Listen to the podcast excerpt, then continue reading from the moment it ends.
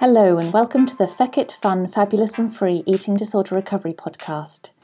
I'm Heli and I'm here to provide regular bursts of information and inspiration, some neuroscience applicable to eating disorder recovery, perhaps a few rants, but otherwise lots of positivity with a bit of a feck it attitude, some fun and a sprinkling of fabulousness to help everyone find freedom in recovery. Hello, welcome to another episode of the Feck It Fun, Fabulous and Free Eating Disorder Recovery Podcast. As you probably already know, I'm Heli and I talk about eating disorders and how to overcome them. So if you're new to this podcast series, then welcome. And if you're an already avid listener, then welcome back and thank you for listening. So let's jump straight into the episode today then. And today's episode is about whether eating disorders can be considered a choice.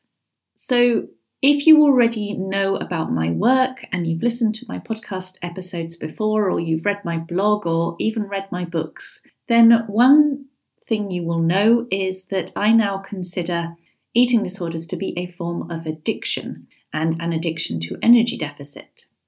And one thing that led me down the rabbit hole of exploring the concept of whether restrictive eating disorders are a form of addiction, and took me to the conclusion that they very much are a brain-based addiction to the state of energy deficit, leading me to write my two books, the first being called Addicted to Energy Deficit, and the second book being called Aiming for Overshoot. So the thing that led me to explore the concept of eating disorders being an addiction was a conversation with a client. And that client had been told by a health professional that developing an eating disorder was not a choice, but to recover or not recover very much was a choice.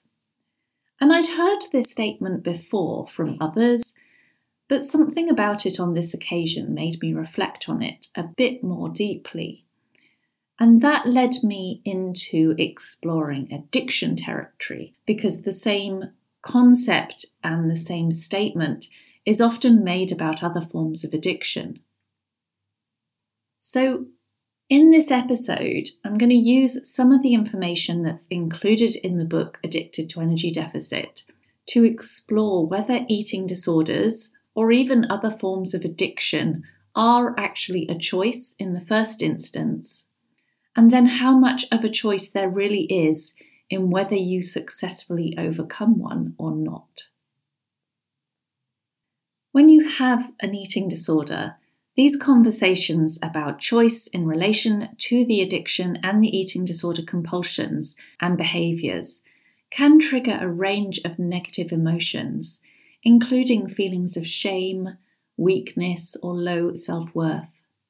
And of course, any negative emotions can make eating disorders more powerful, as the eating disorder has become a way to manage difficult feelings. And so these conversations about choice have the potential to create additional challenges with addressing the eating disorder, especially if you feel that people are blaming you in some way for having an eating disorder or for not overcoming it, and that they are implying that you are choosing to stay in the eating disorder or that you are choosing not to recover from it. So with all that in mind, I think what I want to do first is make one thing very clear for any of you who need to hear it, and that is that developing an eating disorder of any form is never a choice. No one ever chooses to develop an eating disorder and to deliberately enter the driven, addicted, lonely, and hard life that an eating disorder inevitably creates. Never, ever let yourself believe that you chose this way of living because you didn't. The fact you developed an eating disorder comes down to the mixture of an unlucky genetic blueprint and certain triggers. And those triggers, as I've also explored in the books, can be entering an initial state of energy deficit with or without some form of life stress, and those triggers then kicked those genes into life so that they manifested as the restrictive eating disorder that you have today. And you didn't choose any of that. If you made any conscious choices when the eating disorder started, it might have been something like to embark on an innocent diet, or, as in my case, it was to take on an innocent exercise kick. Or it might be that the choice was inflicted on you by well-meaning parents or professionals, encouraging you to lose weight for your health, in inverted commas. And when you did so, you had no insight into what the consequences would be. You couldn't have predicted the energy deficit created by the harmless diet would lead you into a dangerous and life-limiting eating disorder. So very much, you did not choose to develop an eating disorder. I think we can all be agreed on that. Nobody chooses an eating disorder. But what about choice then with overcoming an eating disorder? How much choice is there in that? Now, as I said earlier, an eating disorder becomes a powerful way to soothe pain.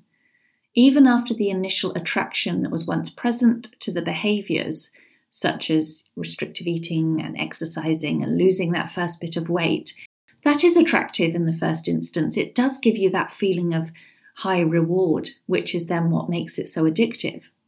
But even when that initial attraction to those behaviours no longer holds any rational appeal, or maybe they've even become less tolerable to live with, those behaviours can still retain a very powerful allure. And that's because they blunt mental pain. They suppress crippling withdrawal symptoms. And I've made an episode about withdrawal symptoms that you might go through when you're giving up an eating disorder. So go back and listen to that if you need to. Eating disorders also allow you to avoid the fear that arises from making changes, and they ease the cravings. So the cravings for more exercise, the cravings for more restriction, the cravings to control your weight or lose a bit more weight. Following the eating disorder patterns and habits eases all those very powerful cravings. Plus, at the end of the day, brains are biology. Brains have biases, attractions, associations to things, and habitual thought patterns that will drive automatic behaviours. And your brain is strongly driven by emotions. It's driven by desires or fears. And very rarely are our brains driven by logic.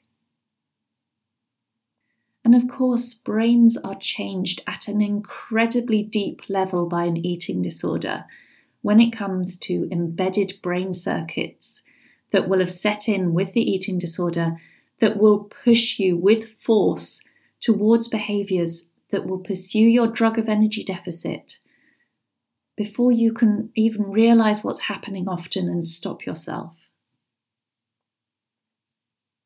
So because of all that, it can't be entirely reasonable to say that anyone is choosing to continue to pursue the behaviours and compulsions associated with a restrictive eating disorder. And neuroscientists now know that any decisions that we believe we're making at a conscious and rational level are in fact made by the unconscious part of our brain around half a second before they enter our conscious awareness. And that's pretty mind-blowing when you think about it.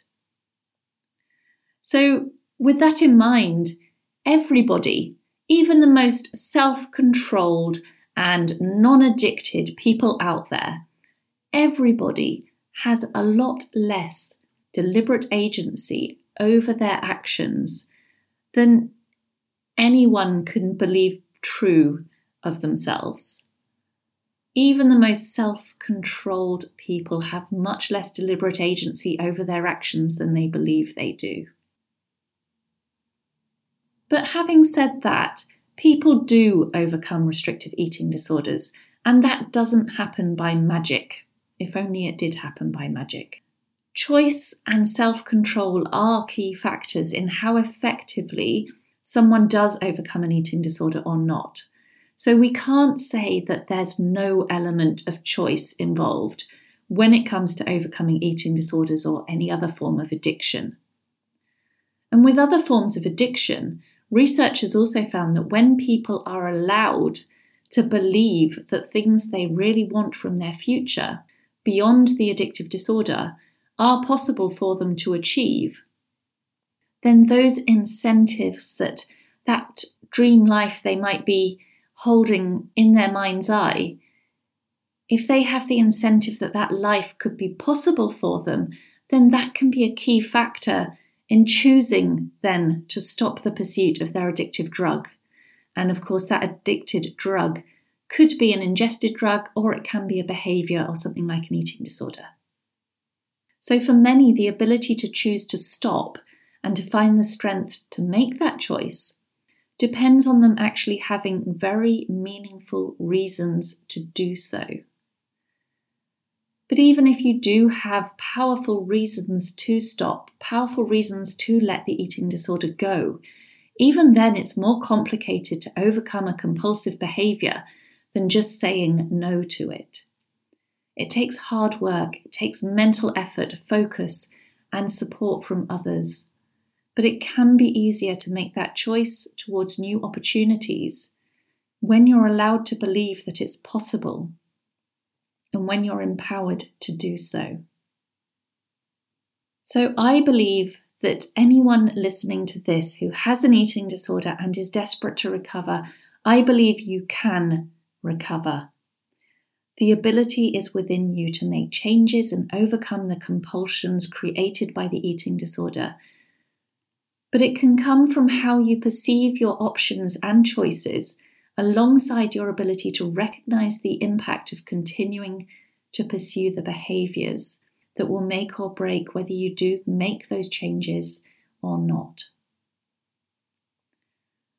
And yes, self-control can be used to pull yourself back from acting on an addictive desire, even when it's painful and anxiety-provoking and holds risk of failure. Resisting the lure of the behaviours and the hit they create isn't impossible, but of course it can be incredibly difficult and incredibly emotionally challenging. So when it comes to overcoming an eating disorder, choice is involved. But to optimise your chances of making the right choice, it helps to be able to believe in your abilities to change.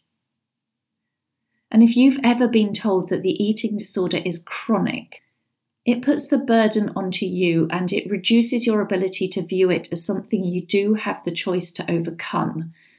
Being told you can't recover or you're chronically left with this eating disorder ultimately disempowers you, when what you need above all else is to be empowered. You need to be able to believe in your ability to change and your ability to have a better life. And I'm telling you now that I don't believe any eating disorder is chronic and that people can't recover. So no matter how long you've held this eating disorder and these behaviours for, how young you were when it started, or anything else, I believe you can change. I believe anyone can change. And I've seen it. I've seen it time and again. People do recover even after years and decades. And there's no reason that can't be true for you as well. But if your current reality is that you feel disempowered, that you feel that people have told you you'll never recover and you can't visualise a future for yourself, then you need to recognise that the eating disorder is not something you want anymore. You need to notice that it's wrecking your life and it's destroying your future opportunities and potential, and that you want things to be different. And then try to start to believe that things can be different, because they can. And you do have the choice to decide that you will stop the behaviours in the pursuit of energy deficit. And if you make that choice, you're more likely to do it. focusing on new goals, pursuits, and a life outside the eating disorder will also make such a big difference. You need strong reasons that are emotive to you as to why you will change. Allow these goals to drive your desire for more, nurture them, and choose to move towards them because you can. Visualize and believe in your ability to change, and you will be better able to resist the urges when they arise time and again, trying to pull you back towards the eating disorder patterns, even when they're at their most powerful and alluring. And when those urges hit, remind yourself that responding to them in the now might reduce the discomfort in the short term, but it's going to keep you in the misery of the eating disorder in the long term, and you don't want that. So you didn't choose to have an eating disorder, or you didn't choose to deliberately set out on that path. And choosing to overcome an eating disorder is far from simple or easy. It's not about simple choice. It's far more complicated than that. So don't feel you are to blame just because you have not succeeded yet in overcoming the eating disorder. It's really important that you remove any self-blame that might be there, as those inappropriate negative feelings towards yourself are only going to hurt you more and then lead you to hold on to the destructive eating disordered behaviours for longer to try and numb the shame or the guilt or the negative feelings that you've got towards yourself. But there are choices to be made to overcome an eating disorder, and it takes support, empowering yourself, and finding meaningful goals beyond the eating disorder so that you can keep making the choice to move towards your free life, even when it's feeling nearly impossible in the moment you're in. You can do these things. So please believe that you can make choices today that will take you towards a more free and amazing life than having an eating disorder ever can be. But those choices aren't easy to make, and to stay consistently making those choices every single day as you're going through this process and the emotions are getting harder and the withdrawal symptoms are kicking in more strongly. It takes support to get through that. It takes having people you can talk to about what you're going through, having cheerleaders alongside you who will help to keep you motivated and keep you remembering why you're going through this really difficult process that can feel really, really shitty when you're in it. But you can choose to make those changes. And the more you do, the easier it will become. And one day you will look back and you'll notice that every time you made that choice to not restrict in that moment, to not engage in that compulsive movement, to not purge, to not use the laxatives, every time you made one of those choices, it built and it snowballed and it turned into getting you into a much more possible and free life. When you look back and you think, wow, look how far I've come. So make the right choices today. You can make the choice to eat the food that is least restrictive rather than your safe food. You can make the choice to aim for overshoot and do everything that that takes. You can do it. I know you can do it. I don't believe that anybody can't recover. But it's not easy. I know that. So I hope that episode has given you something else to think about. If you want to check out my books, then Addicted to Energy Deficit and Aiming for Overshoot are available on most international online book retailers around the world. And you'll find out more about me, and you'll find more of my blog posts on helly barnes dot com. And of course, you've got a whole back catalogue now of these podcast episodes as well, if you want to go back and listen to any more of them, to give yourself a little bit more motivation and positivity to push into bashing this eating disorder out of your life today and every day. I'm Heli. You'll find me on helly barnes dot com. If there's anything in particular you want me to talk about in future episodes, then please just drop me an email. And otherwise, I'll speak to you soon. Thanks for listening. Bye-bye. Thank you for listening to the Feckit Fun, Fabulous and Free Eating Disorder Recovery podcast. Don't forget, eating disorder recovery doesn't have to be boring and doesn't have to be serious. Now go and grab yourself some food and have a fabulous rest of the day.